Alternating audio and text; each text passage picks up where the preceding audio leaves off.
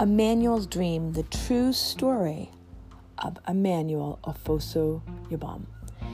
Now, you just watched the video on Emmanuel, the true story. It's a picture book of a young man who was born in Ghana, West Africa, with one leg that wasn't quite like the other. Now, throughout his life, people misjudged him. They dismissed Emmanuel due to his disability. But that didn't stop Emmanuel. He would hop on one leg everywhere and he would still play active games. He'd play soccer. Well, one day, Emmanuel decided, as you remember from the book, to share his powerful message with the world through bicycling.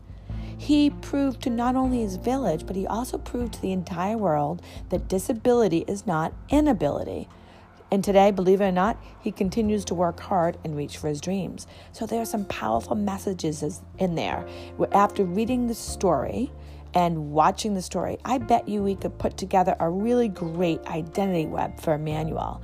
If I were to draw it right now, I would say that Emmanuel has a ton a ton of things in his identity. He is don't give up kind of guy, and that's what I would put in his um, identity web. I would put a bicycle. I would put, you know, I'd maybe draw a picture of his leg. I would draw a, a saying like "Believe in yourself, no matter what." Also, accepting help when needed. He accepted help when he needed it, and that's his identity. His other piece of identity Emmanuel had was he was super brave. He was respectful and he dreamed big. He did not accept no. He did not quit.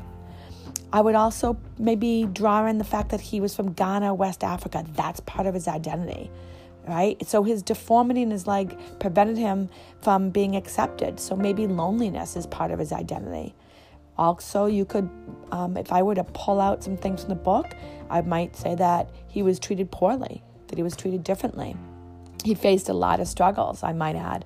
I would draw a picture of a bike and with him on it, with him, him with his leg, his leg that was deformed on it, but him riding super fast.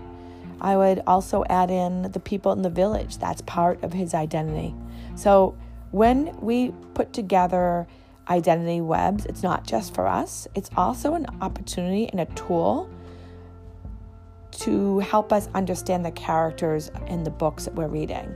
It helps us understand. So after we read this book, I'm starting to think about everything about um, about Emmanuel, and so that helps me understand his identity compared to mine.